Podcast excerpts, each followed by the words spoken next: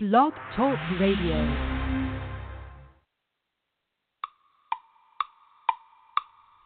Oh, day comes but once a year. Each tick of the clock, the time draws near when there'll be hope for every team in the National Football League. Kiper and Buchsbaum pave the way, predicting the names Kamish would say. Draftix watching every day. Who are the prospects where they play? Scouting rankings, box and trade. From mobile to Indy displays, seven rounds of fun. Whether it's. Irrelevant or number one. It's the countdown to the NFL Draft.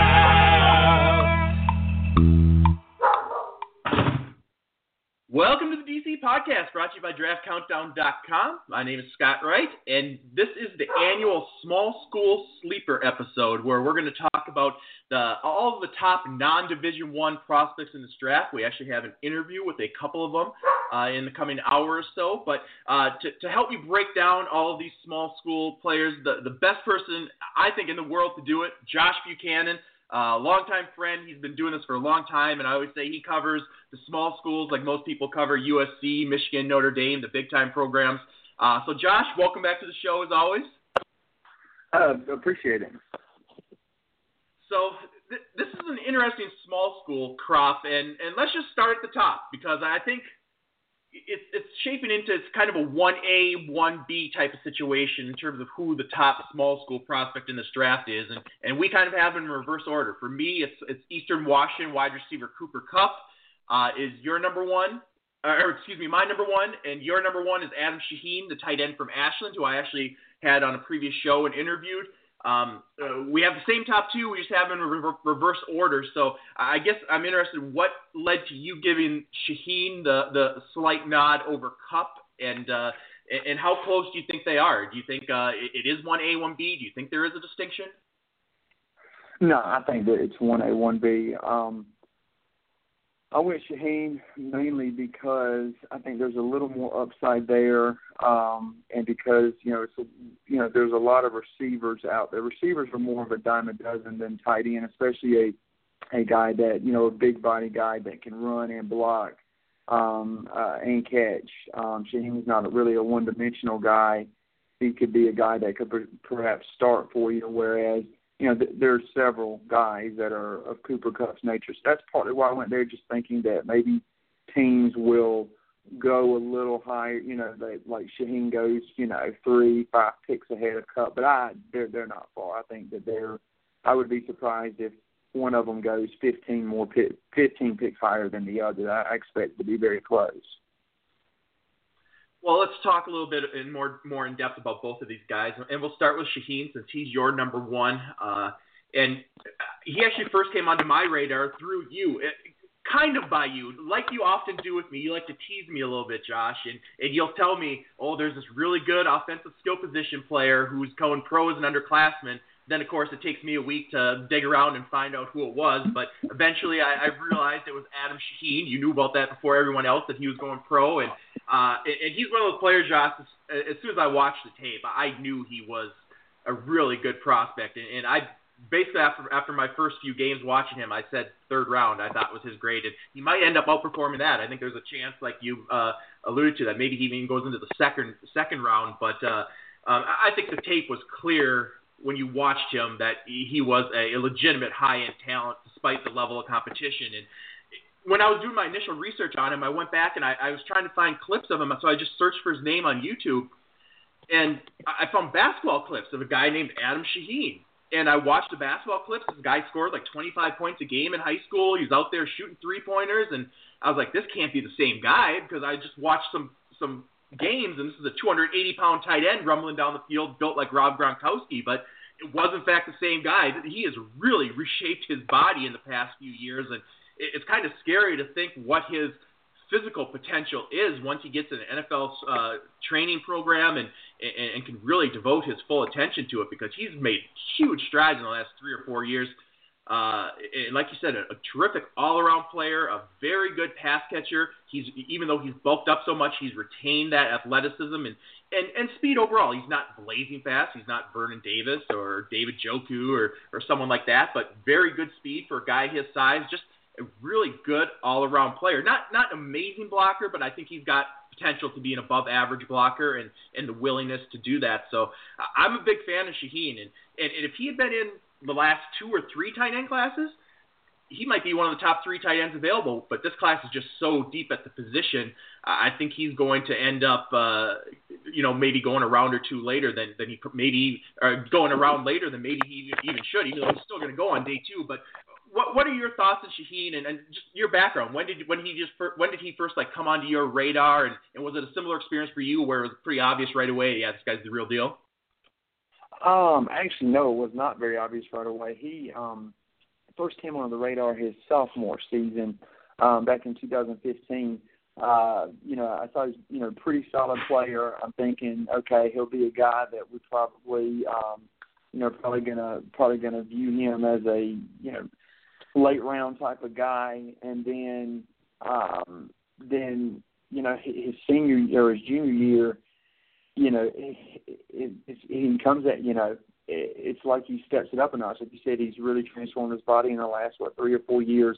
Um, I think he he stepped up his play.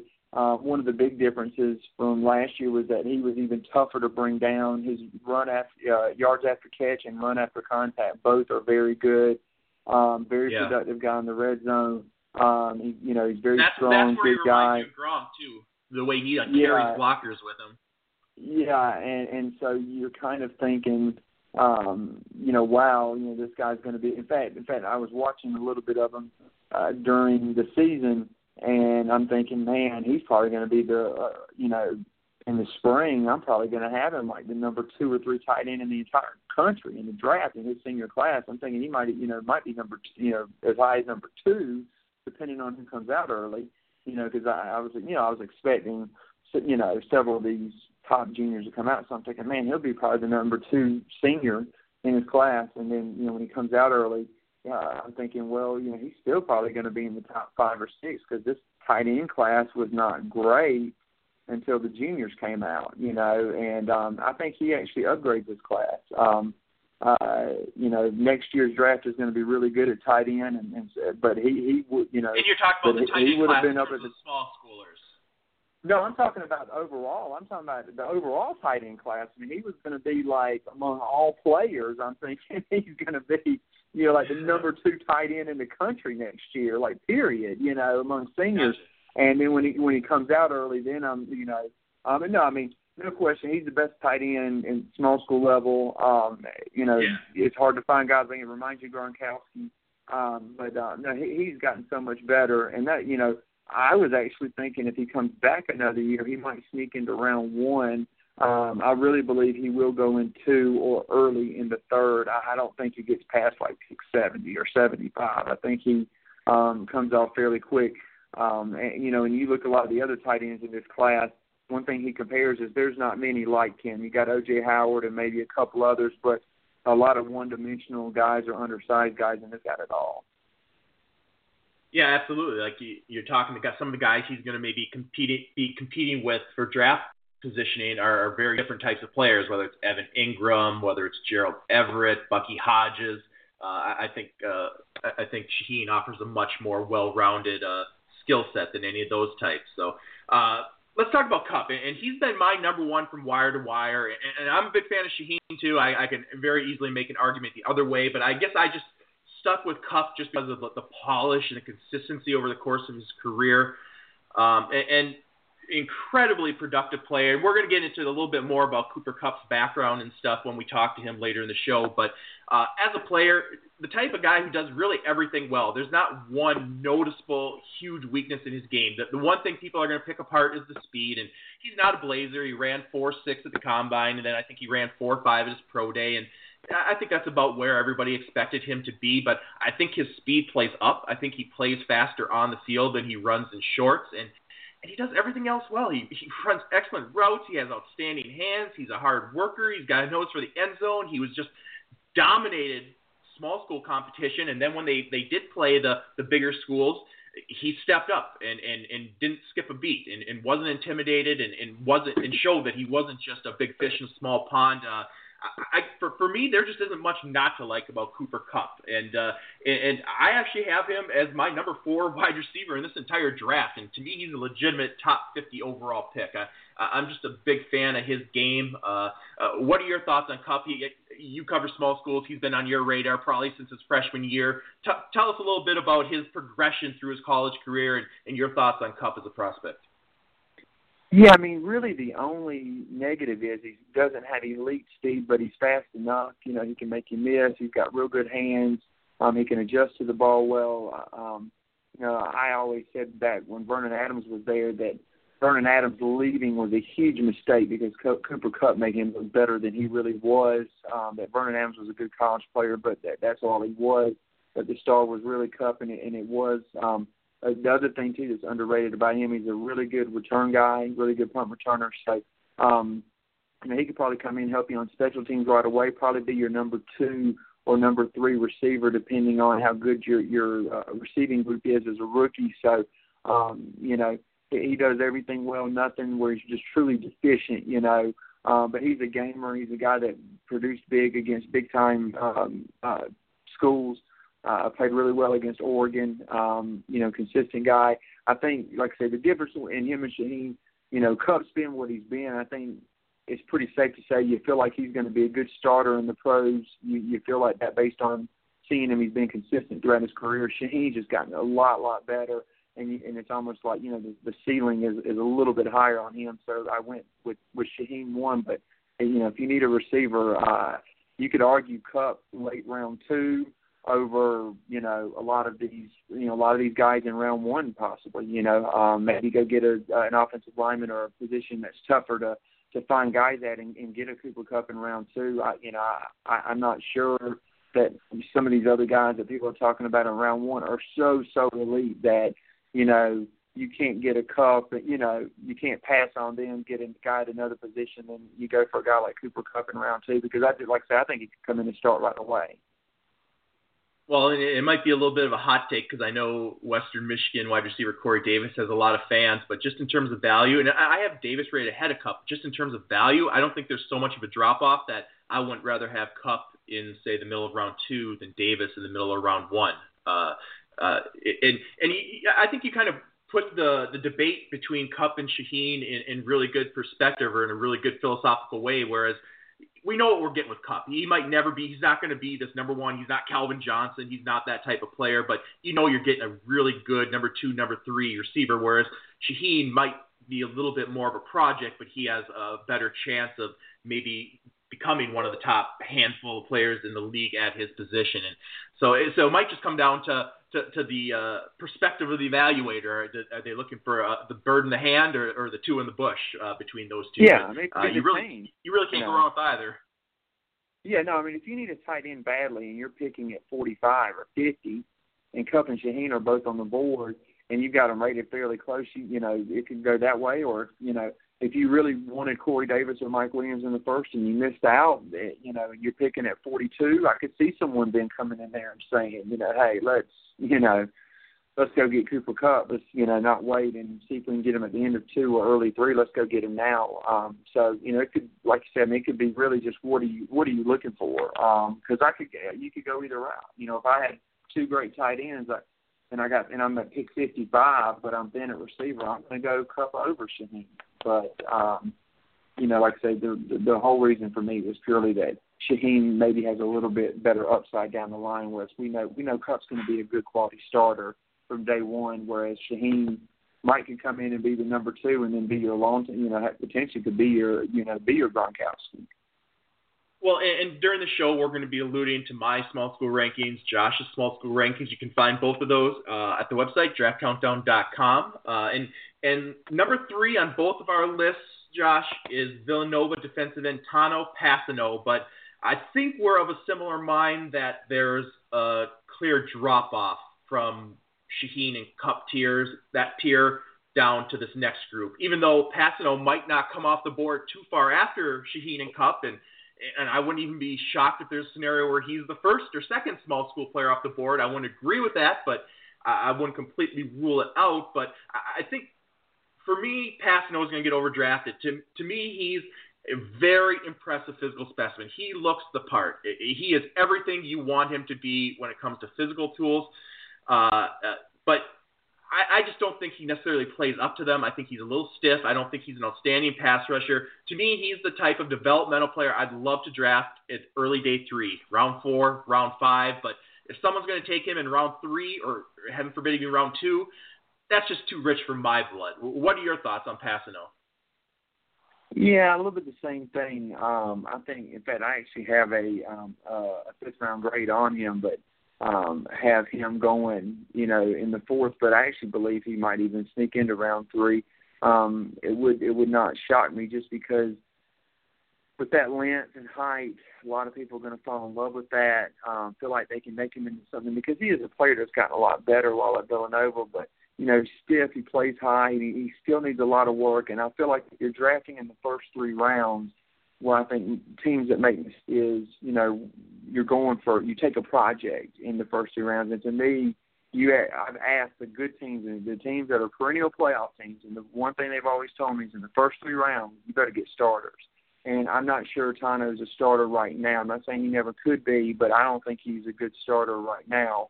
Um, so which is why I would wait. But somebody that you know is going after upside. We've seen a lot of defensive ends like him, Michael Johnson, um, uh, you know the the guy from SMU, Margus Hunt. A lot of these guys that with free height and all, they go a lot higher than they probably should. That's why I say it wouldn't shock me if he did, but I think you, it would it would shock me if a playoff team took him.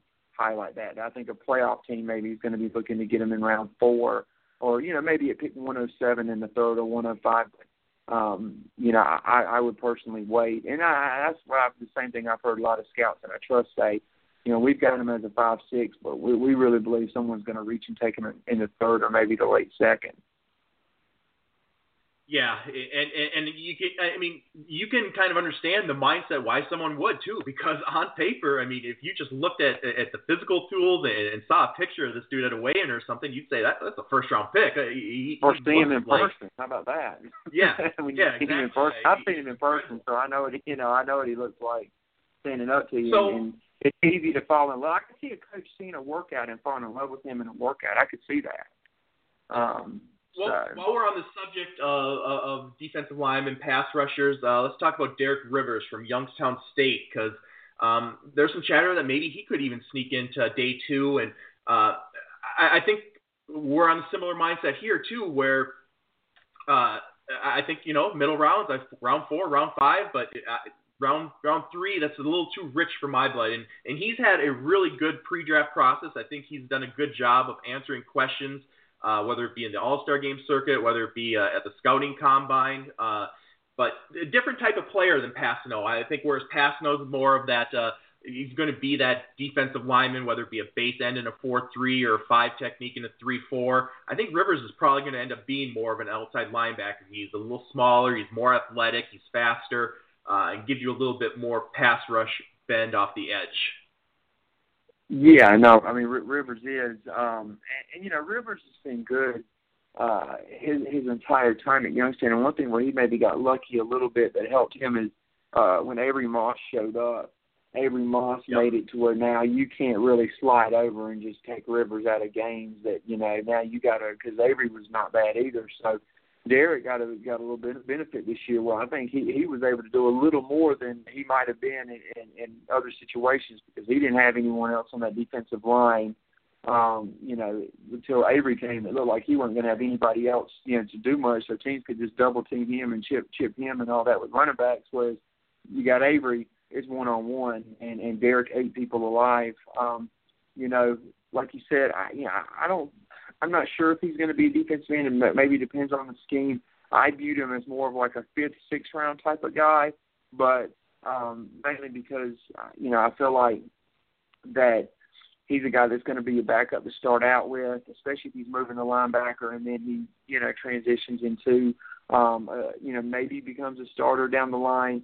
But that to me, that's what rounds four and five are for. Are guys that they have a chance to become a starter um, I need a definite starter right now in rounds one through three, and I just I don't think he's your definite starter right now, especially if you're you know pretty solid at, at you know um, on defense right now. You know, if you're really weak and you don't have a whole lot, he'd probably come in and upgrade you a little bit. But um, I, I view him more as like I said, mid round guy. But um, but you know, he's got upside. I mean, he's a good athlete. He's very productive. He's been good his whole career. Well, uh, for three years there, but you know he redshirted, I believe, and in his first year as a backup or role player, he had some production. And then ever since then, he's just been dominant every year. So, um, you know, I, I don't think he's a you see well, he, he is now what you're going to get type of guy. I think he could, you know, there is upside there to be better. I think that as good as he's been, and you know, you feel like you know what you're going to see. I do think he's got a chance to be a lot better, and that that's why I think some teams are viewing him maybe as a a round three guy. I've heard him as going as high as like the middle of the third or early third because of the uh because of the upside there that you know he could be a little you know could even get a little bit better in the pros. Well, you mentioned his teammate at Youngstown State, Avery Moss, who was a transfer from, I believe it was Nebraska, and and you're right. They helped each other and really complemented each other well as well. I think. I think their games really meshed well together. And, and and Avery Moss has a chance to be drafted. I think he could very easily be a late round pick in this draft. If not, he'll be a priority free agent. And uh, he also has uh, acquitted himself quite well during this pre-draft process. So we just talked about Kpassagnon and Rivers. I, it, I if it were you, Josh, if you're you're a GMC, you've got to take one of these two players in the third round. Which one would you take, Rivers or Kpassagnon? Because I might lean a little bit more towards Rivers, just because I think he gives you a little more pass rush juice. Where I'd probably uh, take even Rivers, though, yeah, because I, I think Yeah. you know, I, I'm with I would take Rivers, but I mean, also depends on if you're a three four team. You know, maybe you view Tanoh Right. as a as, because they're different as types a, of players. a fast technique. Yeah, because a little bit different type. Yeah. But you know, if if if all things are are equal, I would probably take Rivers in that regard. But I think Tanoh is going to possibly come off the board a little earlier, and I also wouldn't be surprised. You know, upside on Tanoh. You know, like that. You know, look into his recruiting background. I mean, this is a guy that um, really was not not even a highly recruited player, not a guy that they expected um, at Villanova to come in and be what he ended up being. So, um, you know, they thought they had a good one, but but they thought they had a chance to have a good one. I should say they didn't. You know, you people would be surprised. A lot of these smaller schools when they when they sign when they show up, a lot of these guys were not considered future NFL players when they first showed up. They became NFL players while they were there. Um, whereas at Alabama, everybody is yeah. Whereas at Alabama, everybody's an NFL player when you show up. So, um, you know, he was like that too. Where Tanoh was was a guy that just had you know he was a backup um, when he first got there. So, um, you know, uh, and he didn't really start, I don't believe, until his uh, junior year. So, um, you know, it's, uh, but, but yeah, I'm with you. Maybe Rivers now, just because I think there's a little more athleticism, more upside. But a lot of people think Tanoh's got a lot of upside as well. But um, Rivers can bend a little better. He's a little more, you know, athletic, got better flexion than Tanoh, and that's why I would, you know, if I was if I was personally picking, I would go there, even though I think Tanoh will go ahead of him, which is why he's changed. Actually, in my rankings, I'm trying to put more or less where I think they're going to go, and that's why I put Yeah. Tanoh ahead of him. Well, let's jump to the other side of the ball because at the four and six spots in our small school rankings, we have the same two players just in reverse order. They both play the same position. They're offensive guards. Uh, Jordan Morgan from Kutztown and Jessamen Dunker from Tennessee State. Uh, and I, I, I've mentioned in the past, it's always nice to have a Kutztown prospect in this draft. I think he's going to be the first Kutztown prospect drafted.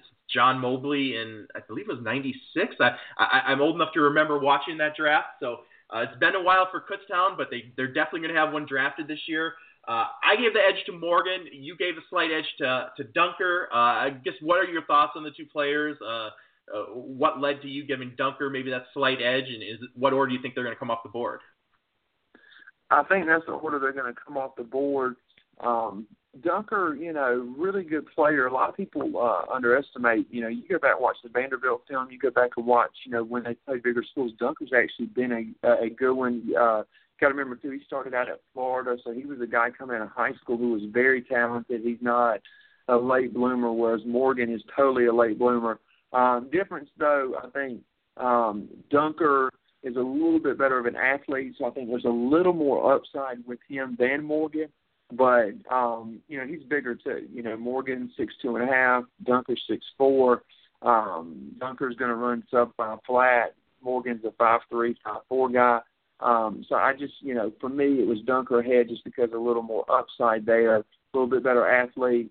Um, a little more upside. But Morgan, you know, he's a guy that um, really his junior year is when he started to show it, um, and then this year he just went from good to really good. So, um, you know, I, it may depend on what you're looking for. I just think Dunker's maybe, you know, Dunker's also a guy too, maybe athletic enough that that he could perhaps kick out there and play tackle. He's got 33 and a half inch arms. He's got an 80 and 3 8 wingspan. So, you know, he's a guy that maybe has a length if you depending on your you know your scheme and all, or depending on you know size preferences, he could be a tackle for you or a guard. I think Morgan's got to be a guard in the pros.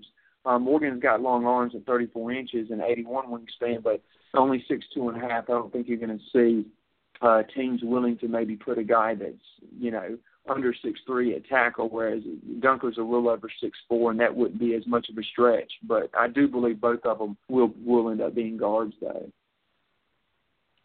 Well, and that basically covers the guys that you have with either an early or mid round grade, so rounds five and up. And then after that, now you start getting into late rounds, in your opinion, where you think they're going to come off the board. And uh, let's talk about a couple of guys that are tight ends, one tight end ish. Uh, let's start with Eric Saubert from Drake, a player that I was really impressed with. And, and during the season, I didn't get to see too much of him, but I kind of got caught up on him when he was he had a strong showing at the I believe it was the East West Shrine game, and uh, a really talented player. And, and I think he might go a round or two earlier. I think you have a six. You have him in the sixth round. I wouldn't be shocked if he went in the fifth. No, I wouldn't either. Um, in fact, I actually thought he got a lot better this year. I thought last year, you know, already free agent, um, but I thought this year he stepped it up a little bit more. Um, you know, he's a guy I, I agree. I can see him going there. Plus, he's a good athlete. He's six five, two fifty plus. You know, he jumped thirty three inches. He ran basically a four seven flat. Um, you know, he's a guy. Um, you know, he's a guy that I think could could you know, you know, really end up being a uh, really end up being a, uh, a a solid number two guy for you. And um, I, I wouldn't be shocked at all. Um, you know, the the only thing with him is you know, and like I say, he had a pretty good East West Shrine, but in the Pioneer League, you know, not really playing anybody, nobody really was able to physically challenge him.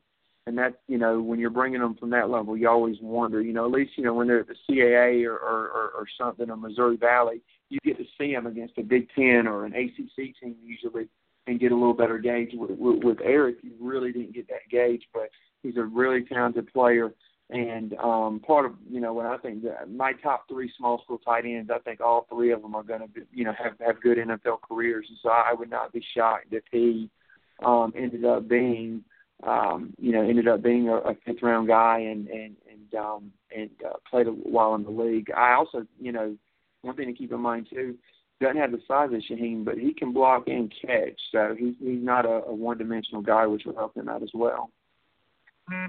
Well, and the other guy I was alluding to was Billy Brown from Shepherd because wide receiver slash tight end, although he's made it pretty abundantly clear during the pre-draft process that he envisions himself as a wide receiver, not a tight end, which concerns me a little bit because in my mind he is a true tweener in that he doesn't have the speed and explosiveness to be a wide receiver, but I just don't think he has the physicality to uh, to, to play tight end either. Uh, I, I'd, I'd be reluctant to draft Billy Brown where he's probably going to go. Um, and and I have him. I guess we have him in the same range, sixth or seventh round, but you have him considerably higher in your underclassmen rankings. I think you have him eight, and I have him sixteen. So uh, I guess what are your thoughts on Billy Brown? I wasn't his biggest fan. I, I during the season I had heard some mid-round talk, but when I really took a look at him, I, I just didn't see it. And and the fact that he's reluctant to change positions that makes me even a little bit more squeamish. Yeah, you know that, that that's one thing too. You know, I'll update these one more time, and that's something that that that I'll take into account with a lot of these guys. Is you know if they're trying to change, get them to change positions and they just won't do it. Um, I've seen Billy Brown in person. Um, uh, I would would probably personally take Eric ahead of Billy. I I had it flipped because I'm thinking, um, you know, Billy was a little more dominant in college um, than Eric was. I mean, not saying Eric didn't have a good career because he did. Um, Billy was a guy that you know even in the in the playoffs and he played you know they played against some really good D two teams with you know which honestly you know, the, the level he played in the playoffs in Division Two was very similar to what Eric played in the Pioneer League. So, you know, you get a guy like Billy and you see what he does in the championship games and just a dominant player nobody could stop. But like you said, he's not willing to move to tight end, uh, a lot of people are going to want to put him at tight end, and and if he's not willing to, that could cause him to fall. And and um, you know, I, I would tell him to look at what the Kansas State quarterback and some of these others have done. That that Collin Klein and all them that said they wouldn't move, they didn't get drafted. So um, you know, I, I was even debating put putting Billy seven dash PFA, but I was going to give him the benefit of the doubt and see what he does. Maybe if he changes his tune at all because if you know if he's not willing to play whatever they want him to play, you know, uh, there's teams that'll just completely take him off the board. And you know he didn't test freakishly either. That was another thing about him. Um, so we'll see. But um, you know I, I you know he's big strong dude, but you know uh, Drake kid's strong as well. So um, you know there's really and, and he's a bit, little bit better athlete. So um, I you know I think. Um, you know, I I think it depends on you know I, they're both. Well, I think the Shepherd receiver is more of a tweener, but you know, I, if he's not if he's not willing to change positions, like I said, that that is that's going to be a very tough one. Um, and it's, it's well, the, been the, the sixty four thousand dollar question then is is what what type of role do you envision for Brown if you were calling the shots? What, I think he's a tight end, but you know, I I, I think he'd be like a an H back type, like a Jordan Reed like type. a move tight end, Jordan. Yeah, a move tight end type Yeah. of guy. That's what I'm thinking. But you know, if he's not willing to do that role, I, I you know I call him and ask him, say, hey, we want you to be this. You know, we got a fifth or sixth sixth round pick or whatever. You know, if he said, you know, if he said, you know, if he's not willing to do that, or I talked to him before the draft, and if he's not willing to do that, then I'm taking him off the board completely um, because that's what I'm thinking he is. But you know, um, somebody's going to draft him. I mean, he's too big and too strong. I mean, e- even with that, I would think that someone still takes him and tries to, you know, guarantee themselves him because he's got ability. But um, uh, you know, eh, it'll be interesting to see because I, I don't, I don't know why he would. I don't know why he would be against that. I think the Jordan Reed role would be really good for him, and I think he could do it. You know, um, uh, you know, he, he he's a very productive guy, especially in the red zone. You know, he's got a lot of touchdowns for them. So I, I don't, you know, that that baffles me that he wouldn't even be willing to make the move because I think it actually would would help him because he's not fast enough to play out there on the edge. I'm not sure No. he's got the twitch to be out there and be a flanker or slot guy, but man, as a move tight end, create mismatches, get him against linebackers, I think he could eat their lunch all day long if he wanted to. Yeah, and, and I agree with you on the the role. I think he should be an H back type, and, and anybody that drafts him for that role, they're not going to be doing so with blocking being a priority. You know what you're getting him, but I just wonder is he going to have the minimal level of physicality required to to be a tight end, even though if it's a tight end kind of in name only because he's going to be more of a pass catching threat. Is he going to be so one dimensional that uh, that that you just can't use him? That, I guess that's my big concern with Billy Brown, but. Uh, but it's hard to argue with the results of the pass catcher. Like you said, very productive pass catcher, and he can get the job done in that regard. I, I think it's just uh, it's one of those situations where a a team's really got to maybe dig a little deeper and try to figure out, you know, how to maximize his talent. Uh, Yeah. and the player we haven't talked about too, uh, ahead of both those guys in your rankings, is Ezra Robinson, the cornerback from Tennessee State. And and you know we haven't talked about a DB yet, and and, and more often than not, it seems like that's the positions, corners and safeties, that that make the best transition to the next level historically. Like if you're going to narrow down one area of small school prospects that we're going to make the transition, there's usually lots of good corners and DBs. Not necessarily the case this year. We might not have any till the later rounds. Um, uh, Ezra Robinson's right there in the mix to be that first guy off the board. Brendan Langley from Lamar, uh, two guys who's transferred from from bigger schools. Uh, in Robinson's case, uh, I believe it was Michigan State, and in Langley's case, it was Georgia. Two physically talented kids. Uh, what what separates those two in your mind, Josh? Um, you know, I think Ezra. Um, the, the best way to put it, I think, you know, Ezra's probably, um, you know, and I don't want to give away too much here um, in regards to because some of the stuff we can't really talk about. There's some off the field things there that differentiate. Um, Ezra also, you know, did transfer because of some off the field issues. There's some things with um, you know there that you know that was part of it. I just I know that Langley can be a little bit you know a, li- a little bit a little bit tougher to deal with on some things. So I'm sure that he's you know a guy you know there's I really don't want to go into details. I mean, because it sounds like I'm evading question, but there's some things I don't really want to put out there on, yeah. on Langley or Ezra publicly yeah. uh, that are that I believe will ding them for what their talent is. Um, uh, yeah, there's some intangibles there, but um, you know, like both are good athletes. I think um, you know one thing that Langley um, Langley's got pretty good ball skills, which he showed as, as a senior. Um, he can return and play corner. So that's the thing that goes in his favor. I think Ezra is a guy that maybe isn't as flashy, but he was a guy that really, you know, uh, you know, when he got a chance to, he picked it off. He took two of them back for touchdowns this past year. He showed, you know, after being in the system there at Tennessee State a couple years, he showed that, you know, he could dominate this past year, which he did. But, um, you know, in both cases, I think they have like third, fourth round ability but I think that they're probably going to go later because of either intangibles or, um, you know, the fact too. You know, here's the other thing. But um, but one thing I'll say on both players, both of them are not one year guys at their schools, but they both took some time before they actually got it going. It took them two or three years before they were able to actually put together a big time season. So you kind of, you know, you look at them and say, well, maybe football intelligence wise, it'll take them a little while longer. So that's why I have both of them later. I feel like maybe some of the stuff on Langley that um, you know he was a guy that I think you know he you know to to to put him in contrast, similar athletically, Langley's a little stronger and more of a return man. Ezra's probably got a little bit better ball skills, or at least um, you know a little better man coverage skills.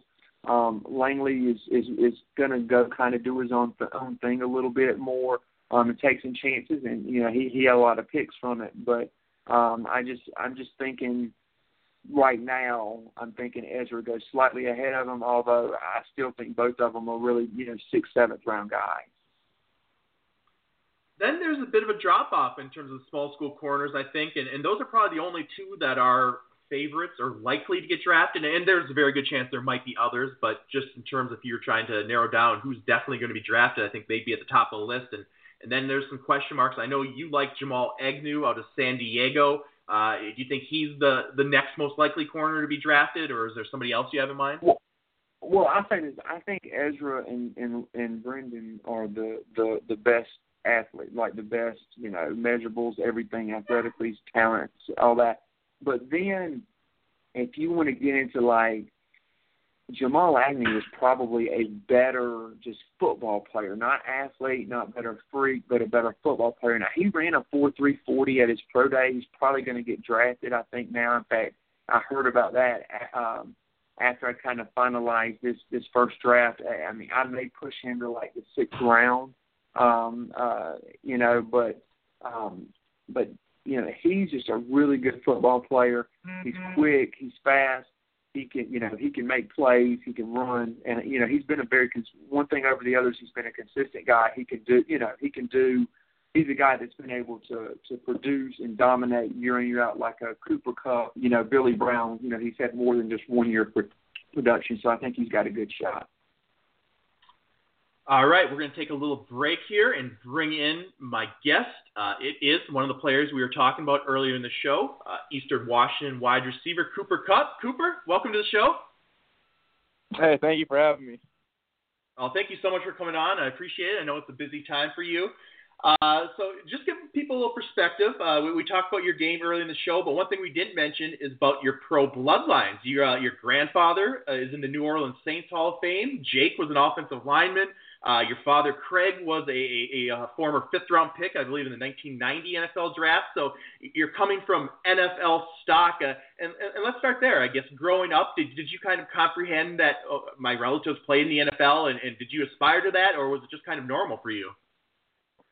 Yeah, well, actually, they didn't really talk about it a whole lot. Uh, it was kind of something you had to be coaxed out of them. Um, and you know, as a, as you my my passion for football grew, you know, then it became something where like, you know, I'd ask more questions about it. But like there was always that helmet, those big Saints helmets and the basement of my grandpa's uh, house, and um, know, my dad would always he'd come home from work and we'd go out and throw the ball around, and so there's always that passion there. But you know, they didn't really talk about uh, their experience a whole lot. Um, it was more they were just dad and grandpa, and uh, just supported me and everything I wanted to do. Uh, so it was fun though when you know when I finally did um, find my passion for for football and, and uh, start pursuing that. To have them come alongside me was pretty cool. So you kind of found your way to the game by yourself. Uh, in high school, what positions did you play? Did you play wide receiver exclusively? Did you play other positions? Did you play other sports? What kind of athlete were you in high school? Yeah, so I, my freshman year I was a quarterback. Uh, then my sophomore, junior, senior year I, I played receiver. Uh, I also played a little bit of middle linebacker, safety. I kind of played all over the place.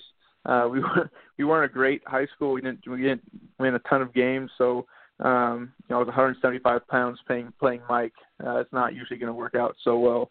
Uh, but you know we made it work a little bit. Um, you know I, I did play basketball. Our our senior year we won state up here in Washington State um, in basketball and was able to play against Zach LaVine uh, actually in the quarterfinals and uh, got W against him, which was pretty cool, uh, pretty cool experience. And uh, obviously seeing where he's at now is pretty cool too. Well, I actually live in Minnesota, so I see Zach LaVine on a, a day uh, on a yearly basis here, and, and that is one incredible athlete. He he is the bounciest player I think mm-hmm. I've ever seen, or, or right up there. So coming out of high school, how do you end up at Eastern Washington? Did you have other offers? Were you just a late bloomer? Talk a little bit about your journey to Eastern Washington because that's the first thing people ask when they see a smaller school player. Why aren't you at USC or Michigan? And uh, for, what was your story? Yeah. How did you end up at a smaller level? Yeah, so uh, like I said, my school wasn't very successful in football. We had 40 straight years of not having a winning season. Uh, so it was one of the kind of under recruited areas. Um, not a whole lot of good things going on uh, kind of a lot of gang activity and um, violence at, at the school in the area that uh, the school was at, and uh, so that didn't help. But um, you know, I only had two offers coming out at Eastern Washington and Idaho State, both FCS schools, and um, but was very blessed to step into a, a place at Eastern Washington with some very good coaches, some very good players that I, you know, I got to learn from them, um, which was a, a great thing for me. Um, I had a blast doing that. Well, give us a little self scouting report. Uh, how would you evaluate your game? Give us a little breakdown of maybe your strengths, what you bring to the table, maybe some areas you're trying to improve on, and and also is there an NFL player that you would compare yourself to if you were trying to put a pin on and say you're you're getting this type of player? Yeah, well, you know, uh, in, first in terms of the players that I look up to, there's, there's three guys I watch a lot of film on. You know, Larry Fitzgerald, Antonio Brown, and AJ Green. They all play the position very differently um, but you know, wide receiver is an art form. It doesn't have to be. There's not one way to do it. There's multiple ways to, to play the position, and uh, they all do it very differently. Uh, Larry Fitz understands how to use his body to get open. He understands coverage, and um, you know, is able to still at his age that he is and put, been playing so long, maybe not moving as well as he would like to. He's still able to create separation and, and be a very dominant receiver. Uh, Antonio Brown's the opposite, where he kind of, he's quick. He knows how to set guys up using his quickness uh, to create that separation and make plays. And and AJ Green, where he does the, the first two very well, but really he's his biggest thing to me is being able to create separation at the point of attack in terms of uh, using his lengths to, to to go get balls that most guys can't can't get. Um, and so for me, I try to pull each of those things into my game um, and try to incorporate them and uh, and use them to the best of my ability. And uh, my biggest thing, I, I pride myself on creating separation. There's never a situation or no coverage, no um, no route where I want I feel like I can be covered. I want to be um, able to get open in every situation. So that's really I think the strength of my game. Well, you say separation is so important in your game. What's like one or two tricks in your bag of tricks? How do you get separation? Because, and we're going to talk a little bit about the speed. It's overblown. Uh, I, like I like I mentioned, I couldn't care less what you run in a 40 yard dash because I think you play plenty mm-hmm. fast enough. But but what is the key for you gaining separation on the field? Well, I think the first thing it starts with understanding leverage and coverage. If you understand defensively what they're trying to take away, and you can attack that it helps you out as you're as you're going through your route. so the first thing is, you know, as I step to line of scrimmage, I want to understand what defense is going to do. It's going to give me a great idea of how I'm going to get open. Uh, once I have that figured out, it's about attacking, getting my leverage, or um, or getting the DB to open up, turn his hips away from where I'm trying to go.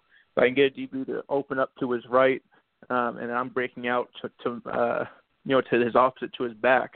He's gonna have to flip his hips, and now he's a step behind. And really, in my in my mind, a DB should always be a step behind because I know where I'm going. He's always reacting off of me. So as long as I'm using my leverage uh, right, then he's always going to be a step behind, and I can really uh, feel good in and out of my breaks, um, being smooth and quick out of them. That in that one step that he's taking to react, I'm just creating yards of separation for the quarterback, and um, so that's the big thing for me is that one understanding coverage, where the defense is taking away, gaining leverage, and then being smooth in and out of your break uh, to create that separation. I want to create separation to the point where when I catch the ball, I'm not catching the ball and just getting tackled. I'm catching the ball and able to rack it. Uh, I'm creating so much separation. I'm able to make a move, and I'm trying to score every time I get the ball. You know, a year ago, you were one of the legit small school underclassmen who could have gone pro early uh, as a junior. Uh, and I guess maybe talk a little bit about that decision at that time, just when you were debating whether to go pro or return for your senior year. And and since then, is there one specific concern that maybe you heard the league had or scouts had about you that you've been working to address in the last 12 months? Yeah, so you know that it was a very tough decision to come back. Um, you know, it's one my wife and I spent a lot of time praying about. And, um, you know, a few things that really stood out to us as we're going through that uh, process was, you know, thinking about where we want to be a year from now. You know, as we're heading, making this decision in November, where do you see yourself a year from now? And I saw myself a year from now, from then, I guess, pursuing a national championship, and uh, having the opportunity to do that. I thought we had a team that was in place that could really um, get there. We had a very special team, and you know, we came up just so close, uh, so close to, to getting there this last year. But that was one thing is being able to pursue that with with my with my guys, with the guys I've been grinding with for the last four years. Um, another part of that was I just believe that it was where you know God had a plan for Ann and I here, uh, to be around these people and to be around this community and uh, to get to know the people that we did and uh, be able to reach out to um, the schools and the the people here. Um, you know, I think that was something that was really important to us. So uh, that was kind of the reason for coming back. And uh, in terms of hearing, you know, kind of things I want to work that, that I need to work on, I've always taken the attitude that I'm going to be my biggest critic. There's nothing anyone's going to tell me that I'm not going to be harder on myself about. And so, uh, you know, coming out this and that last year, was, I took it as if I was redshirting again. I wanted to make sure every off season I'm earning my spot over again, and and you know, expanding on what I did the year before. Uh, so you know, every part of my game was under construction. I was pushing myself in, in every part to be the best receiver I could be when I stepped on the field uh, in 2016. Well, and it, it's really hard to make the the big fish in a small pond case for you because whenever you played in, in the bigger ponds, you were one of the big fish there too. Uh, especially, I, I think I read a stat that in in four games against Pac-12 competition, you had 11 touchdowns, and and specifically, there's one game I want to go back to 2014. If you remember, you played Washington. Uh, and they yeah. had a couple of corners by the name of Marcus Peters and Sidney Jones, uh, two cover guys who know mm-hmm. what they're doing, both first round talents. Uh, you finished that game, uh, if I'm correct, eight receptions for 140 yards or 145 yards. Excuse me, don't want to shortchange you, and three touchdowns. and there's multiple examples of that where you stepped up against the better competition. But I guess that game in particular, if you remember anything, what did you take away from playing against two players like Peters and Jones that that helped you develop? Yeah, well, that that was an incredible team. Um, I mean that and that defense as well was was uh, very special. Right. remember, I mean, Danny Shelton. You had Danny Shelton on the front line. You had Shaq Thompson at linebacker. Uh, you know, Kevin King was out at at uh, at safety, I believe, at the time. Um, so you know, you they had some very talented players on that defense, and uh, we knew that coming into it. You know, but we prepared the same way we would any other game, and just went out there and played our played our game, played what we know we're good at. And um, I mean, I think even Budda Baker was a freshman on that on that team um, and was playing. And so, uh, you know, the big thing coming out of that was, I mean, we we came out of that we came into the game knowing the players that we are. We came in knowing the uh, work we had put in and the kind of players we are, the kind of offense we were. And coming out of that, you know, it's just kind of re, uh, you know confirmation that you know we can play this game at a very high level. That um, you know, when we step on the field, we believe we're the best on the field. Uh, you know, I step on the field, I believe I can't be stopped, and and that's the attitude we took as a team. When we stepped on the field, we believed we were going to go down and score. And um, for us, it was, a, it was a big confidence boost and kind of confirmation as to um, the beliefs that we had in ourselves going up against that, uh, you know, very um, exceptional defense and being able to do what we did. let's get in and talk a little bit about the draft, the pre-draft process here, and and the first question now that you've been kind of in this NFL quasi NFL world for the past few months, whether it be the All Star games, the the pre-draft training, the scouting combine, is there anything that you've noticed maybe about your game that you think you might have to change in the NFL? Is, is there anything you've noticed? Oh, okay, this is going to be a different world. I'm going to have to tweak this. Uh, any any revelations, I guess, in the, the past few months? Yeah, you know, as we've gone through, you know, watching film and stuff like that, uh, I think, I mean, I think anyone would say this, um, but I, I think it's all at this next level. It's all about getting to where you're going faster. If I can get to where I'm going, where my uh, landmark is, you know, at, quicker before that clock goes off, and, and it's not necessarily that you're you're running faster to your spot. It's understanding how to get there quicker if that makes sense. It's understanding mm-hmm. where guys are going to be at, what your decision making is going to be, how you're going to make your adjustments, how you're going to get off the press, how you're going to get off of a reroute, you know, getting in and out of your breaks quick. That's getting to your spot quicker. Because the quarterback's got guys bearing down on him. He's gonna, you know, he's gonna step back there. He's gonna expect you to be where you need to be. He's gonna put the ball there. And if you're not there, then he's got to either move on or he's gonna be taking a shot or trying to escape. And and so, um, you know, the biggest thing for me was is making sure that you know, when that ball snapped, I'm making sure my alignment and assignment are, are down to down and good to go, and then I'm getting to my spot as quickly as possible and, and giving my quarterback an opportunity to get the ball out and, and, and go make plays. Well, you had the opportunity to, to take part in the Senior Bowl experience. I believe the first player from your program since Michael Roos, who obviously had an outstanding pro career for the Titans. Uh, uh, mm-hmm. What was that Senior Bowl experience like throughout the week with the practices? What, what was your biggest takeaway? I'm sure you learned so much, but is, is there one thing that maybe stands out above everything else? Your takeaway from that week? Uh, you know that it, it was just a it was a, a fun time. Um, you know, I think one thing that stands out to me, um, you know, was being able to learn from NFL coaches for the first time, being able to get coached by those guys, and being around some um, very good receivers um, as well. And um, I had a great time uh, down there with uh, you know two guys, especially Zay Jones and Trent Taylor. Uh, we connected pretty pretty quickly and and pushed each other. And there was a you know it's it's a mutual um, you know we we all want each other to succeed, and, that's I think what uh, is pretty special about uh, that week is um, the understanding that we're pushing, we're striving for the same thing. Uh, we want each other to be the best that we can possibly be, and so having um, having guys down there that were um, constantly pushing you to be the best you can be and, and, and challenging you to be that uh, was something that really stood out to me. And um, you know, there's some very good some very good receivers, and those two guys really stood out to me. Well, I always uh, say players know players, so put on your general manager hat and one player that you saw other than yourself at the Senior Bowl. Who would you who would you be targeting in the draft? Whether it's on your team, offense, defense, the other team, uh, who really stood out to you at the Senior Bowl?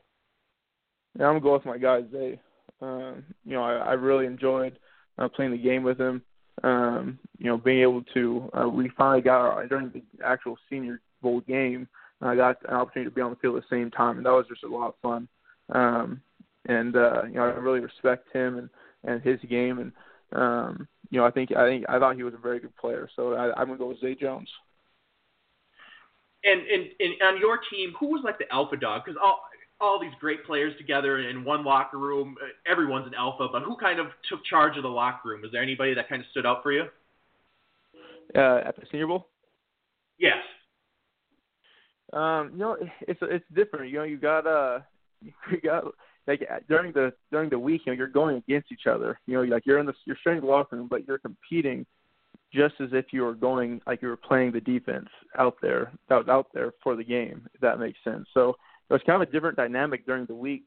Um, so it's not really like there's the locker room presence is kind of different. Um, but I say you know during the game, um, you know when the game time comes around, it's time to go. Uh, being able to step up and, and uh, you know be a leader in terms of you know making sure your guys are good to go, making sure that uh, they the um, that your guys are locked in on, on their alignment, their assignment, uh, what they need to be doing. Um, you know I was lucky enough. I was uh, I was lucky enough to be uh, voted a captain for the game. Um, you know, by uh, the coaches, and um, that was something that was pretty cool for me.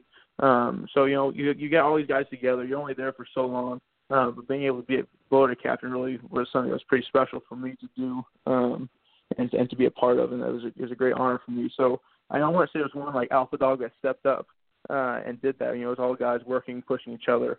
um, you know, to be the best we can be, so we try to go out and get W. All right, the scouting combine experience. Uh, every player, I think, comes away with it with, with, a unique story. Even if you go in knowing to, what to expect, it seems like there's always uh, something that happens that uh, that surprised them, blows their mind a little bit. Was there anything for you, whether it be something you weren't expecting, whether it be meeting a, a player or, or, a coach or somebody you admired? What, what was your favorite story from the the scout, scouting combine experience in Indianapolis? Yeah, well, uh, actually, uh, one of the coolest things I think was uh, I was going through. I was meeting with the Dolphins, and you know, I was going walked into the room. You only have a little bit of time, so you shake everyone's hand real quick and introduce yourself, and you're going. And uh, about halfway through introducing people, I, I was shaking guys' hands, and it was Dan Marino that just happened to be there.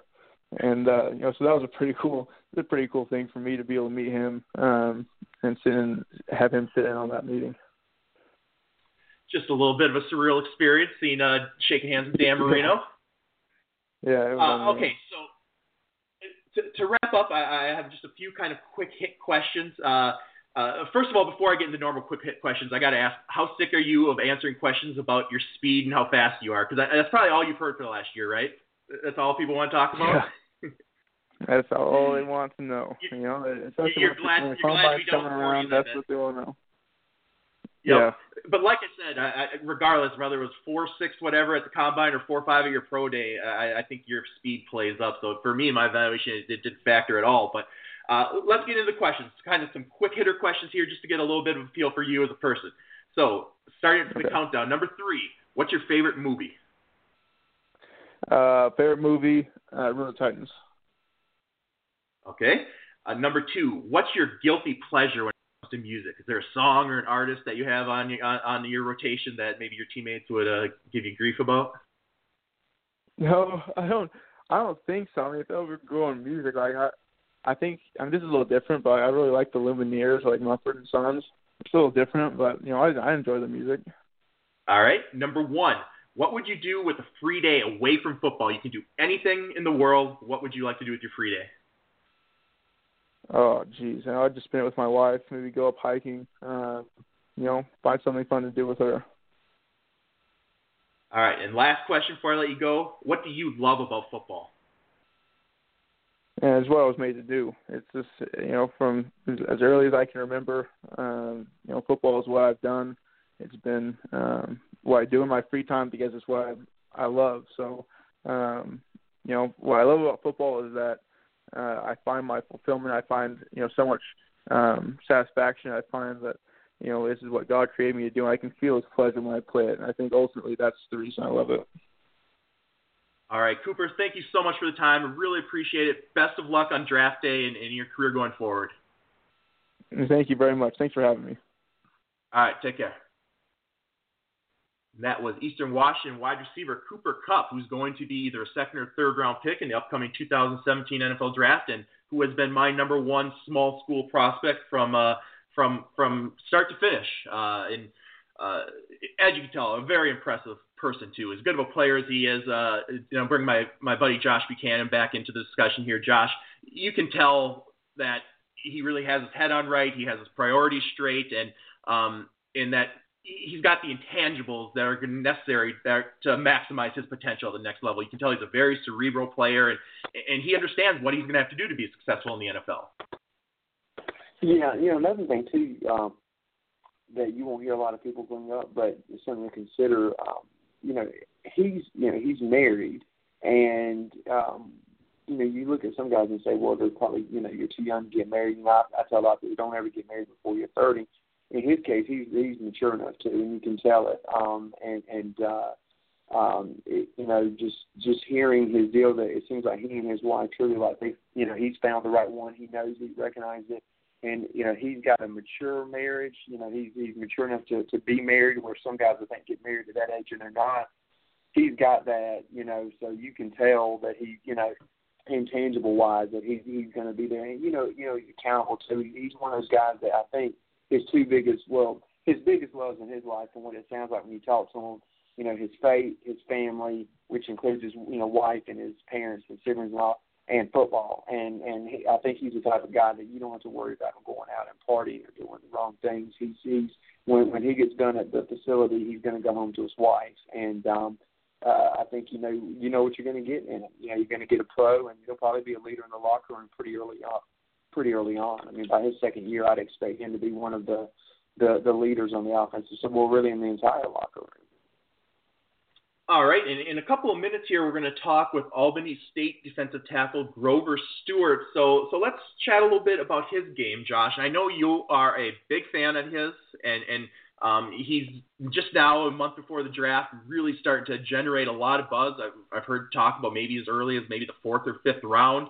Um, and I'll let you talk about in a second. I'll just kind of give my brief thoughts on him because I went back before the show just to do a little bit more prep and rewatch some of uh, some tape of him and first of all, just a really impressive looking physical specimen. He, he, he at the NFLPA uh, Collegiate Bowl, he checked in at six four and a quarter, 347 pounds. He's got long arms, but even though he's almost 350, just carries it really well. He's he's got an athletic build. He he doesn't have a big belly or anything of, of that nature. Uh, a good, I think he's quick off the snap. Uh, good athlete. He can move up and down the line. I think he could either be a nose tackle, maybe even a five technique in a three four defense, and you watch him on that that defense, and he's one of those players, Josh, that just physically he stands out. It's almost like you're watching a senior in high school playing against a bunch of sophomores, just in terms of their stature. Uh, he he just stands out uh, as a physical specimen, and boy, he's gonna be a pretty intriguing day three pick. And uh, who was it? Rodney Gunter went, I believe, in the fourth or fifth round a few years ago. If he can go that early, I don't know why Stewart couldn't. But I, I'm gonna let you talk a little bit about Stewart because I know you've been on his bandwagon for a while. Yeah, no, I mean, um, Grover's an interesting guy. Um, you know, when you watch him as a junior, I'm thinking, okay, probably a, a free agent. Um, this past year, though, I thought he kind of took it to another level. He got he attracted a lot of double teams. He still showed up. You know, I mean, he had high motor guy, constantly seeing him uh, push the pocket, get penetration. Also a guy that you know um, incredible, you know, strong enough at the point of attack. You know, he can hold up against a double team and um, and not get blown off the ball. Um, and, and a guy that just, you know, like you said, carries it really well too. I mean, he's a massive man, that, but he, you know, you can tell that he's a hard worker because his his body isn't very sloppy.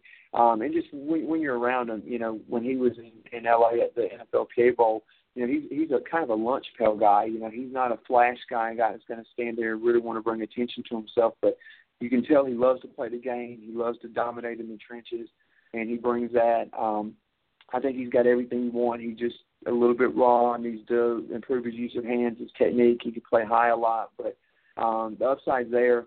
Uh, I'm expecting him to go in the sixth or seventh round, but if someone took him in the fourth or fifth, I, I would be shocked um, and I wouldn't call it a reach. Whereas I thought Gunter was a little bit of a reach. I, I, I actually think, you know, like you said, if Gunter can go around four, this guy could go in four or five for sure. All right, well, let's bring in the man himself and talk with him. Uh, Grover Stewart, defensive tackle from Albany State. Welcome to the show. Hey, there, how you doing? Well, we're doing excellent. Thank you so much for coming on. I know it's a busy time of the year for you, so uh, so let's get let's start with your background a little bit. Uh, talk to us about high school. Were you a multi-sport athlete, uh, and and how what did you do in high school? What positions did you play, and how did you end up at Albany State? Well, in high school, I did track, uh, played basketball and football. Um, I um played offensive tackle, defensive tackle, and a little bit of tight end. I played center and shot. Well, basketball and and track I throw the shot put and discus I was a state champion in that. Excellent. Multi-sport uh, athlete. Always like to hear that. Sir. Always like to hear a multi-sport athlete, a well-rounded athlete. So, yes, coming out of high school, then uh, Albany State. What types of offers did you have? What kind of options were available to you at that time in terms of continuing your football education? Well, well, like I had different um type of D one schools come and check me out and everything. Uh, but I guess like my test scores, the ones that got me, I took the test late, so Albany State was the only one waited on me, and mm-hmm. that's how I got in. And, and we're joined here too, uh, Grover, by our, my, by uh, our mutual friend Josh Buchanan. I believe you know him. So, Josh, I'll let you grab a couple questions here with Grover. Uh, yeah, Grover, Grover, how's it going, man? It's all right. I'm going good. Good, good. Um, yeah. Um, since I'll ask this, since the All Star game, um, you had a great pro day. I know that. What was the biggest thing you were working on um, this off season in preparation for you know prior to the All Star game and then to get ready for pro day? Uh, it's re- like I just got like a lot of meetings and things like that, like meeting with teams and like working out on my own because I don't have like a place to work out down here in my hometown. Oh, so where? Are, so, so okay, so you are you working out? Um, you're not working out on campus at Albany then? No, so I'm I'm down here in Camilla, Georgia, working out at the Anytime okay. Gym. Oh, okay. Okay. Wow. Um, just goes to show you, you don't have to go to a fifteen thousand dollar training facility to put up freakish numbers. um, yes, sir. Uh, um, when like when you like when you went to pro day, what was the biggest thing in terms of I guess position drills or testing, what was the your biggest focus? I mean, you know, you, we know you're strong, so I'm sure the bench wasn't a huge worry for you. But were were were, were you more worried about the shuttles, or more worried about position drills, or what was your bigger biggest focus in terms of the pro day? In terms of you know going out there and showing something pro day wise, did you feel like you had something that you really needed to prove? Uh, I really was just prepared for pro day. I was ready for it because I didn't go to the combine or get invited or nothing like that. So I really just was prepared. So anything came my way, I was ready to dominate it, like show what I had to do. And you had 24 NFL teams were at your pro day to to witness that. So you had a big crowd of uh, interested observers. Yes, sir. It it was a good experience for me and the guys that came out to um, participate in the pro day. So, like, I really enjoyed myself there. Did you have any D line coaches come? Yes, it was like about I want to say like eight, about eight to ten defensive line coaches on there. Oh, okay. So that's, all that's, those NFL teams represented there, Grover. What type of player are they going to be getting? Get, give us a little bit of a scouting report. What are your strengths? Uh, what what type of player? Uh, what do you bring to the table? Uh, uh, what type of role do you envision for yourself in the NFL? Do you see do you see yourself as a better fit for a certain uh, technique or a certain scheme, whether it be three four four three? Tell us a little bit about your game, what you bring to the table. Well, any team that draft me, like any scheme, three, four, four, three, it don't matter to me. I'm gonna be a player that go out there, uh, learn what I have to do, do what I have to do, uh, make plays, um, uh, win the Super Bowl. Really, that's my goal.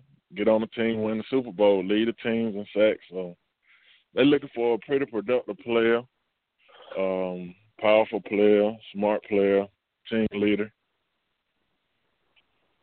what's your calling card? If you had to identify one thing, is it your athleticism? Is it your strength? What's your what's your number one trait? Would you say? To my going towards this draft or? Yeah, going to the draft. What's what's your calling card? If you're going to identify your game with one word, what would it be? Uh, dominant player. Dominant. All right, dominant. I like that. I think everybody's always looking for that. Uh, so now you haven't got to you weren't invited to the scouting combine. You were a snub, but you were at the NFLPA All Star game. So, uh, talk a little bit about your experience there that week, maybe what you learned, uh, and, and then I'm interested to hear from Josh what his thoughts were for, about you because he was there. He saw you close up all week. So, so let's get your take on it, and then we'll get Josh's take on you. Well, um, the NFLPA game was a good game, good experience for me. I uh, met a lot of good coaches, a lot of good players, a lot of Hall of Famer coaches and stuff like that. I learned like good techniques. Um, I learned like how they call like different like we have like different schemes of how we call things. So they taught me like different schemes to call. And um like the whole thing really was it was okay. I mean, I really loved it out there in California. That was my first time there. And, uh, Josh, how did Grover do? I, I mean, I thought he had a great week. Um, uh, you know, I know for them it can be a little tough because there's a lot of teaching going on, like he's talking about. You, you know, coaches are going over different schemes, but um, one of the things I said it before, he's a lunch pail guy he showed up every day. He's not a you know he's not a big talker telling what he's going to do or running his mouth. He's a guy that can go out there dominate, like you said. He's a dominant. He wants to be a dominant player. That's his calling card. That's what he does. He push pushes everybody around. You know, penetrates the pocket. He's strong. He's physical. Um, the, the the big concern coming from Division Two, can he do what he did on tape? Can he do it here? He did it there. Um, so I, you know, to me, if he doesn't get drafted after what he did there, that it would be a tragedy. I, I don't, I, mean, I don't know word to describe it. To me, you got to take that's gonna happen. Yeah, yeah, and if it, I mean, if that happened, I mean, Lord help the offensive lineman he goes to training camp with because I, I think if anything, it's going to piss him off. Um, so, you know, um, but you know, he, he's a heck of a player. He's a hard worker, and I mean, I can tell you this too. The other thing, I don't, you know, and I think he would tell you this about himself too. He doesn't take he doesn't take plays off. Every, every time you look at him out there at practice uh, and in the game, he was he was playing hard. He's not a guy that just comes out there and takes two plays off and then dominates one play. He's a guy that he's consistently getting into the backfield and um you know just a heck of a player. Um I take him in a heartbeat. I think he's probably the one of the top three nose tackles in this draft. And uh, you know, like you said, I mean, I, if it was me, I'd personally take him around four or five in a heartbeat. So a glowing review for Grover's performance in the NFLPA Collegiate Bowl. Uh, now, Grover, no, it was uh, really, it was really good. We're about a month away from the draft now, Grover. What's your schedule like? I imagine you're going to keep training, but are you meeting with teams? Uh, I imagine there's a little bit more work to do on you because you weren't in Indianapolis. Teams want to get a, up close and personal look at you. Yes, sir. Um, well, I don't have like three teams workouts, well, private workouts. I got one Monday uh, I done been to a team visit, and I got like about twelve more team visit lined up this month. So I'm really just ready for everything, prepared for any question they have, and put forward my best foot for them. So. Is there uh, maybe one or two NFL teams that uh, you'd be willing to share? Maybe you think are showing a little bit more interest in you than others. I mean, like I talked to all the guys that um uh, reached out to me. Like all of them talking good. So like the teams that showing the most love, I really don't know. Like they all on showing love. They saying they love me. They like my size. They like the way I move. So. All right. Well, has anybody, well, has anybody though? Well, let me ask this. Well, let me let me think this one though. Has there been a team that you saw more during the fall like that you know you, they came through a couple of times during the fall they they seem to like it then they talk to you at the PA Bowl then they've had you know maybe they've got a workout and a visit has there been like one or two teams though that maybe throughout the whole time you've seen them more you know like they they they've been in more contact with you that every time you've been at you know a pro day an all star game or you know visit all that and then back during the fall has there been anybody that you've seen every time every time you're out there or at, or at an event or um or, uh, you know. yes, uh, uh, Tampa Bay. Um, who was it? Uh, Tennessee, the Dolphins. Uh, it's like a couple of them that I've seen like multiple times, and they've been reaching out. Okay. All right. so so let's wrap up with the countdown. Uh, get to know you a little bit better as a person. Uh, so number three, What's your favorite movie? Um, I'm a cartoon guy, so I really don't have a favorite movie, but I like watching Family Guy. I like watching okay. a little Family Guy TV show. That'll work. Uh, number two, what's your guilty pleasure when it comes to music? Uh, anything that your teammates would give you grief for if they caught you listening to?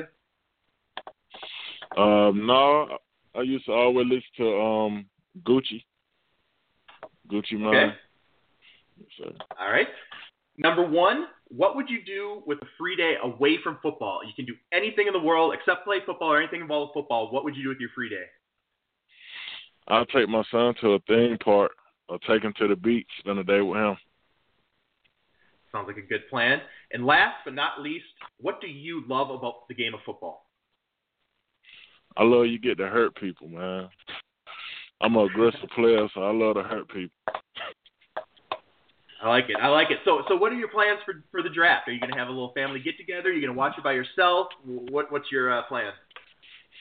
Well, my plan was I wanted to watch it by myself, just at the house, chilling, watching it by myself. But um, like my mom, she trying to set up a couple things, so we probably have like a little party um at my school.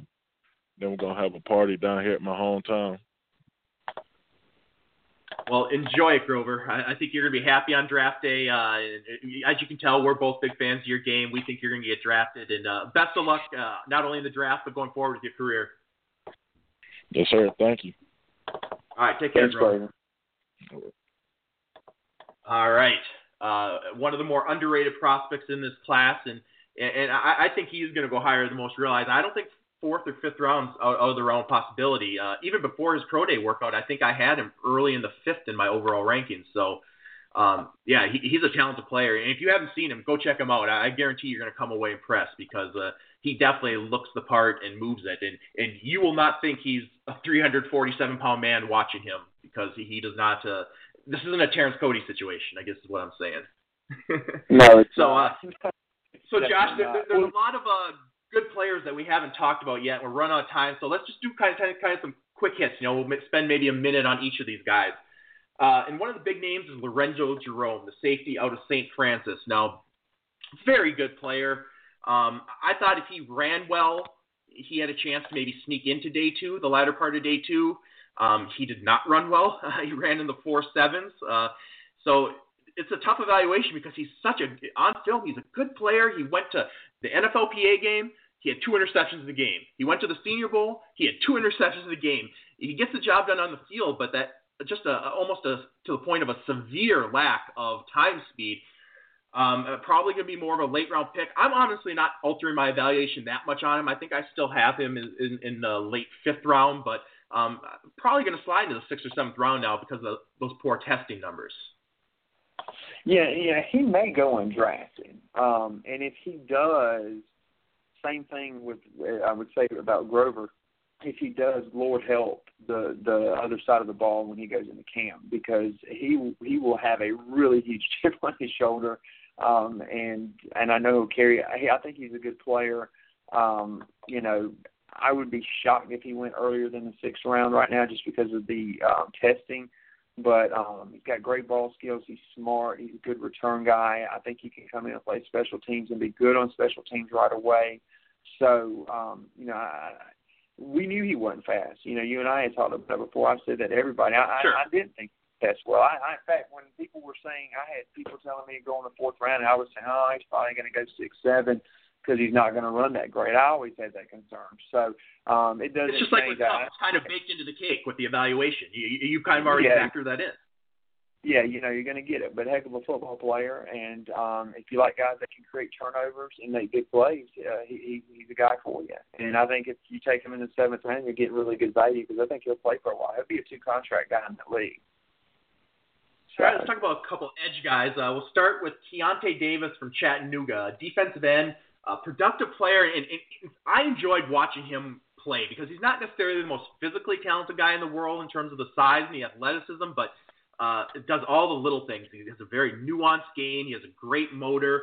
Uh, I like Keionta Davis. I, I think I had him a, a mid-round grade, but uh, I believe you there's some maybe some health concerns that that could affect his stock. And so I guess it just what, what are your thoughts on Davis, and uh, maybe talk a little bit about if you think maybe he gets pushed down a little bit because of some medicals. Yeah, um, you know, he had the spine issue at the combine. The doctors wouldn't let him work out. He worked out at pro day, ran in the four sevens, which I think he plays more like a four eight five, four nine zero guy. So that was good for him. Yeah. Um, good player to watch. He's a pretty strong guy. He plays with good strength at the point of attack. Um, he was a guy that I was thinking was probably a six seven. Uh, you know, maybe he sneaks into five if the medical turns out well, but uh, I, I, I haven't had this confirmed to me. My guess is he's going to be uh, sent to Indianapolis for a recheck. Um, if everything comes out fine, I think he probably goes in the fifth round. This is this is where you know we we everybody on the outside can be very off on draft day because the teams won't Right. even have access to to know exactly how you know what his deal is until the week of the draft. So if he goes undrafted, rest assured it's the spine. If he does not go undrafted, he goes in the fifth fifth, sixth round, or maybe even the late fourth round, then you know that he is completely healthy. Um, so, uh, and I'm hoping that I see his name pop up in the top 150 because that'll tell me that he is completely healthy. But like I say, if he falls, I'll let you know that there was something there, and there's there's heavy concern from clubs.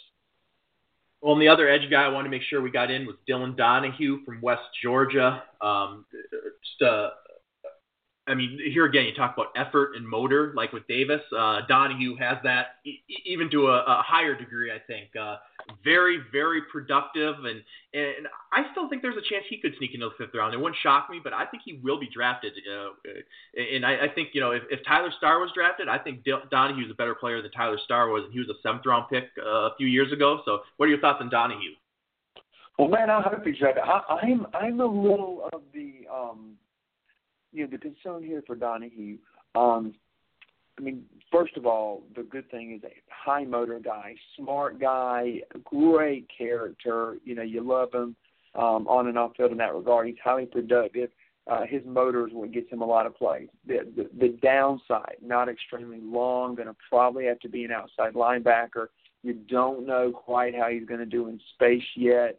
Um, in ter- you know, in a game situation because he was a defensive end for West Georgia but um, you know, highly productive guy. Uh, would you know? It wouldn't shock me if he fell undrafted and then played for a while in that league. But it also wouldn't shock me if someone took him in like the fifth round. Um, I think he's a better player than Tyler Starr, and I like Tyler Starr. So um, you know, I think I had Starr as a seventh round, sixth, seventh round projection. Um, you know, I you know, like I say, I fear Donahue's going to go later than I would take him.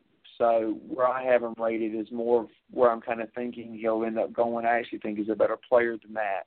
Um, but yeah. I, I do know there's concern there because of the you know lack of length to play defensive end, and then going to have to change positions.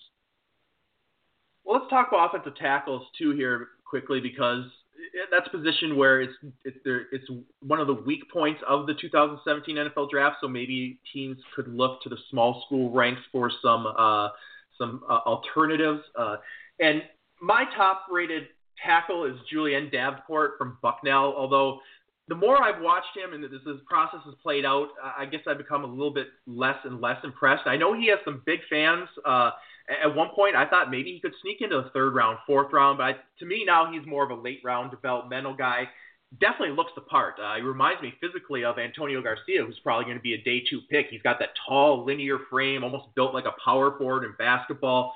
Uh, reminds me a little bit of TJ Clemmings coming out of uh, college, where all the pieces are there. He just hasn't quite put it together yet, but didn't necessarily stand out at the Senior Bowl. Um, and didn't work out incredibly well. He's a re- he's a good player. I think you draft him as a developmental blocker in the late rounds, but uh, I'll be interested to hear your take on him, Josh, because I know there's maybe one, at least one, maybe even another two offensive tackles that you don't think there's that big a difference from with Davenport, uh, and one of them being uh, uh, of, of Javarius Leamon from South Carolina State, but in particular, I know you like uh, you're a big fan of Jerry Ugokwe from William and Mary. Well, you know, here's the thing. I think there's upside with with Davenport. You know, right when you consider his background. The the issue with Davenport is, and I'm not saying, you know, I don't want to make it seem like because I don't think Ugokwe is like a fourth round guy or a fifth round guy. But if you look at Ugokwe and you look at Davenport, there's really not much of a difference. Um, I think the basketball background of Davenport is the difference, but neither one of them tested very well. They're not a great athlete. They're stiff. They both um, are tall, long guys that need a lot of development. I think they're the ideal developmental set, like sixth, seventh round picks. Ideally, really in the seventh round. But there's buzz from some people that were thinking, well, Davenport's going to go. Like if you talk to Davenport's agent, he thinks he's going in the second or third. And I think that would be awful for that kid because, like I say, first three rounds you want starters. Be I don't think he's a starter right now. Yeah. Yeah, and I think it sets unrealistic expectations for him. I think the best thing that could happen to him is someone gets him in like the sixth or seventh round, let him basically be an inactive player on the 53 his rookie year, maybe get in a little bit as a backup some, and then really the goal should be his second or third year to maybe be the number three tackle on the roster, and then after that maybe start. I just you know I just think there's a lot of work. They're not saying he can't do it. Maybe he he does it faster. I mean that's possible. I mean we could all you know that's very possible. But I'm just saying you know if if if I have a playoff team, you know I, I don't expect him to start for me early on, and I think if you take him in the third or even the fourth round, there's a little, you know, unless you've got a, a you know, two, unless you're really investing in the future and you've got two starters already, you know, you know, but most of the time, if you're taking him in the third round, you're looking for a starter, and I just, I just don't think he's a starter right now. But uh, he's very smart, got high upside, very coachable. I, I you know, um, I'm not trying to hate on him, but I, I do think that you know you got Davenport, um, and you got Ugokwe, who's very similar to him, and I just I've always said you know the di- really the difference right now is one of them played basketball and went to the Senior Bowl, the other one did not went to the NFLPA. But as far as resume, they're the same player. Um, so, and Ugokwe got a lot better throughout his career. You know, I thought that didn't see that he was a guy that you know his friend, he was a walk on who developed into an All American by his senior year. So he's a guy that's gotten a lot better as well. Uh, so many players we haven't even got around to. We've been talking here for an hour and a half and still haven't got to everybody. So let's do a little thing here where we'll each pick three players and we'll alternate naming them and maybe giving a, a one or two sentence description about them, why we want to highlight them. So I'll start off and give a little bit of a template here, and then you can go next. Uh, I'll say Chad Williams, wide receiver from Grambling. I thought he was uh, one of the top three, four, five biggest snubs from this year's scouting combine. Performed really well on the All Star circuit uh, worked out extremely well. Uh, Chad Williams wasn't at the scouting combine, but he's going to get drafted. I think it's just a matter of, of how early. So I definitely want to get his name in there, and and I wouldn't be surprised if he went a, a round or two earlier than even expected, considering how how well he's done the past few months. Yeah, he looked really good at pro day actually, and he was good at the NFLPA game. Um, interesting you say that though. I, you know, I'm gonna I'm gonna try to actually focus on guys that weren't at the combine. Everybody knows the combine guys. I'm gonna pick players because you know you know we all know like Tarik Cohen of North Carolina A and T, Corey Levin, Chattanooga, D'Angelo Henderson, Coach. All these guys are you know good players. We, we know them. Krishawn Hogan, Marian. I'm gonna go with the guy that was not there. Um, and one that keep an eye on, David Jones of Richmond really good junior year, tested real well, ran a 4-4 at the um, pro day. Uh, missed most of the senior year because of a broken arm. I believe he would have been at, at a major All Star game and the combine if not for that. But he, he's a guy that did not go to Indy, and and I think with his ball skills and his measurables, he could be a guy that someone takes late, um, knowing that that they're you know hoping to get the 2015 version of him that was gonna be my next name too. Uh, I, I like him as well. Uh, so so good pick there, and, and and I think he has draftable tape. It just comes all comes down to the medical with David Jones, uh, and that's the X factor there. Uh, for my next guy, I'm gonna go with uh, Fordham tight end Faison Odom, another guy. This probably way off the radar. He's not going to get drafted, but uh, if I were running a team, he'd be a free agent. I'd be targeted, bring into a camp. Uh, a little stiff, but he's got a big frame. He's 6'8", 250, enough athleticism, good hands. Uh, he can be a threat in the red zone. So I, I like Faison, Von, Faison Odom as a, maybe a, a, a priority free agent uh, developmental tight end. Yeah, that's that's a pretty good one. This is a really good tight end class. So no, right. um, you know, um, so you know, a guy like him might actually go, you know, would get drafted in other years. Um, I tell you another. Well, I, I could throw in, I could cheat and throw in Derek Griffin from Texas Southern as well, another small school tight end. Uh, don't, out as a don't do that. sophomore. If, if, if you'd seen, if Former you'd have seen his pro player. day, if, if you'd seen his pro day, you wouldn't be throwing his name out there. It was not good. Um, Really? you know, but, uh, yeah, no, fair enough. Fair day enough. Was, it was his pro day was really bad. Uh, uh, yeah, really bad. In fact, it's uh, he he uh, it, it's it, he doesn't need to tell people he was a five star recruit. Let's put it that way. It won't it won't make those rankings look very good. It was I felt bad for him actually. Um, I'm gonna go with and I'm not trying to stick with the NFLPA. I promise, but because my last one won't be. But I will throw Dylan Cole, linebacker, of Missouri State. A little bit undersized. He's six foot two thirty three, but he tested off the charts at pro day. Um, highly productive guy um, runs sideline to sideline. You can you see the athletic ability there. It wouldn't shock me if he goes late, and if he does not go late in the draft, he will make a roster as an undrafted free agent. He's a really good football player. All right, for my last pick, I'm going to go with Javancy Jones, outside linebacker from Jackson State. Not does not a great athlete, uh, not any standout aspects of his game, but just a good player, more of a power player, a thumper, maybe a Courtney Upshaw, four man's Courtney Upshaw type. So uh, Javancy Jones impressed me with what he did at the East West Shrine game, so that's my last name I'll throw out. Okay. I'm going to mention four players here, but one is the one I'm going to highlight. The reason I'm going to mention the other three is because they're under the radar guys, and I've heard there's buzz that they may go like late in this draft. But the one that I I don't think he's got any shot of getting drafted, but he's the one that I really think we need to highlight. Um, keep an eye on Brad Seaton of Villanova, stiff guy, but six foot eight, uh, six foot nine. He's a bad tackle class. Wouldn't be surprised there. Another one off the radar is um, the um, is the uh, cornerback from New Hampshire, Casey DeAndre, highly productive guy. I actually think he'll be a safety in the pros. He's good. Um, and you know, keep an eye on too. Uh, don't be surprised if Alec Tor- Torgersen, who's playing the East-West game from Penn, this is a very thin quarterback class. Maybe someone takes him. But keep an eye on this name. This is the one high. Matt Davis from UNC Pembroke. Six foot, 190 pounds, very off the radar player this year. He hit 84 percent. Yes, he is a field goal kicker. Hit 84 percent of his field goals. He had a long of 58 yards. He also punted, um, averaging 41 yards per punt with a long of 78 yards. He can kick, kick off, and punt. Great leg, accurate kicker keep an eye on him. He will not get drafted, I don't think. It would shock me if he did. However, he'll be a priority free agent, and I, and I predict that he will make a ball club. He was probably the best kicker that nobody knows about, and he should have been in an All Star game.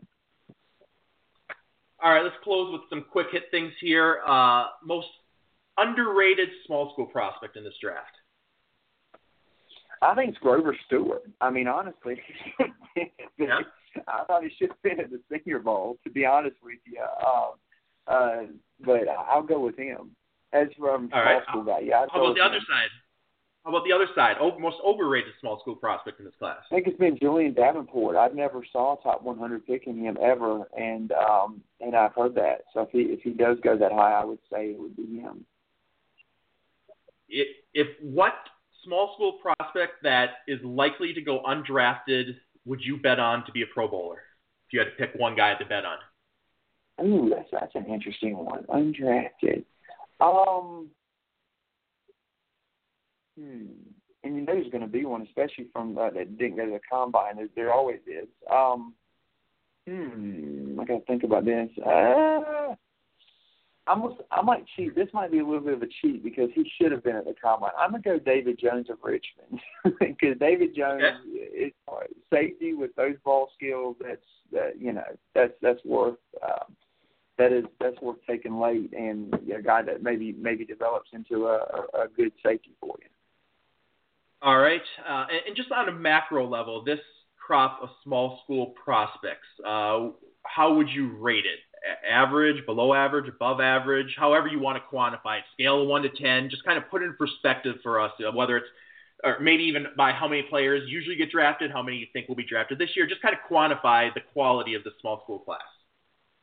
Um, I think it's a really good back end and late rounds group. I think um, just top of the draft, we got two like outstanding. Like the top two, I think is as good as you're going to find in a draft class. Just about those first two, but then I think there's a drop off, and so I would say this is an average class solely because um, I think rounds three and four and early in round five, there's not as much as you like in terms of you know not saying they won't get drafted, but guys that you like.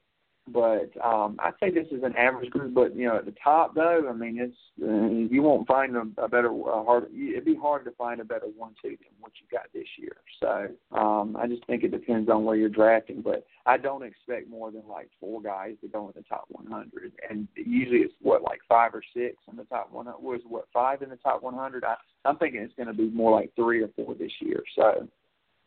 And the average drafted is what's it around 25, 30, somewhere in that range? Yeah, for small no, school. It's, I think I think it um, Lower? It, it used to be thirty. It's, it's it's been twenty five lately, and I think um, right now it's actually dropped down to like twenty.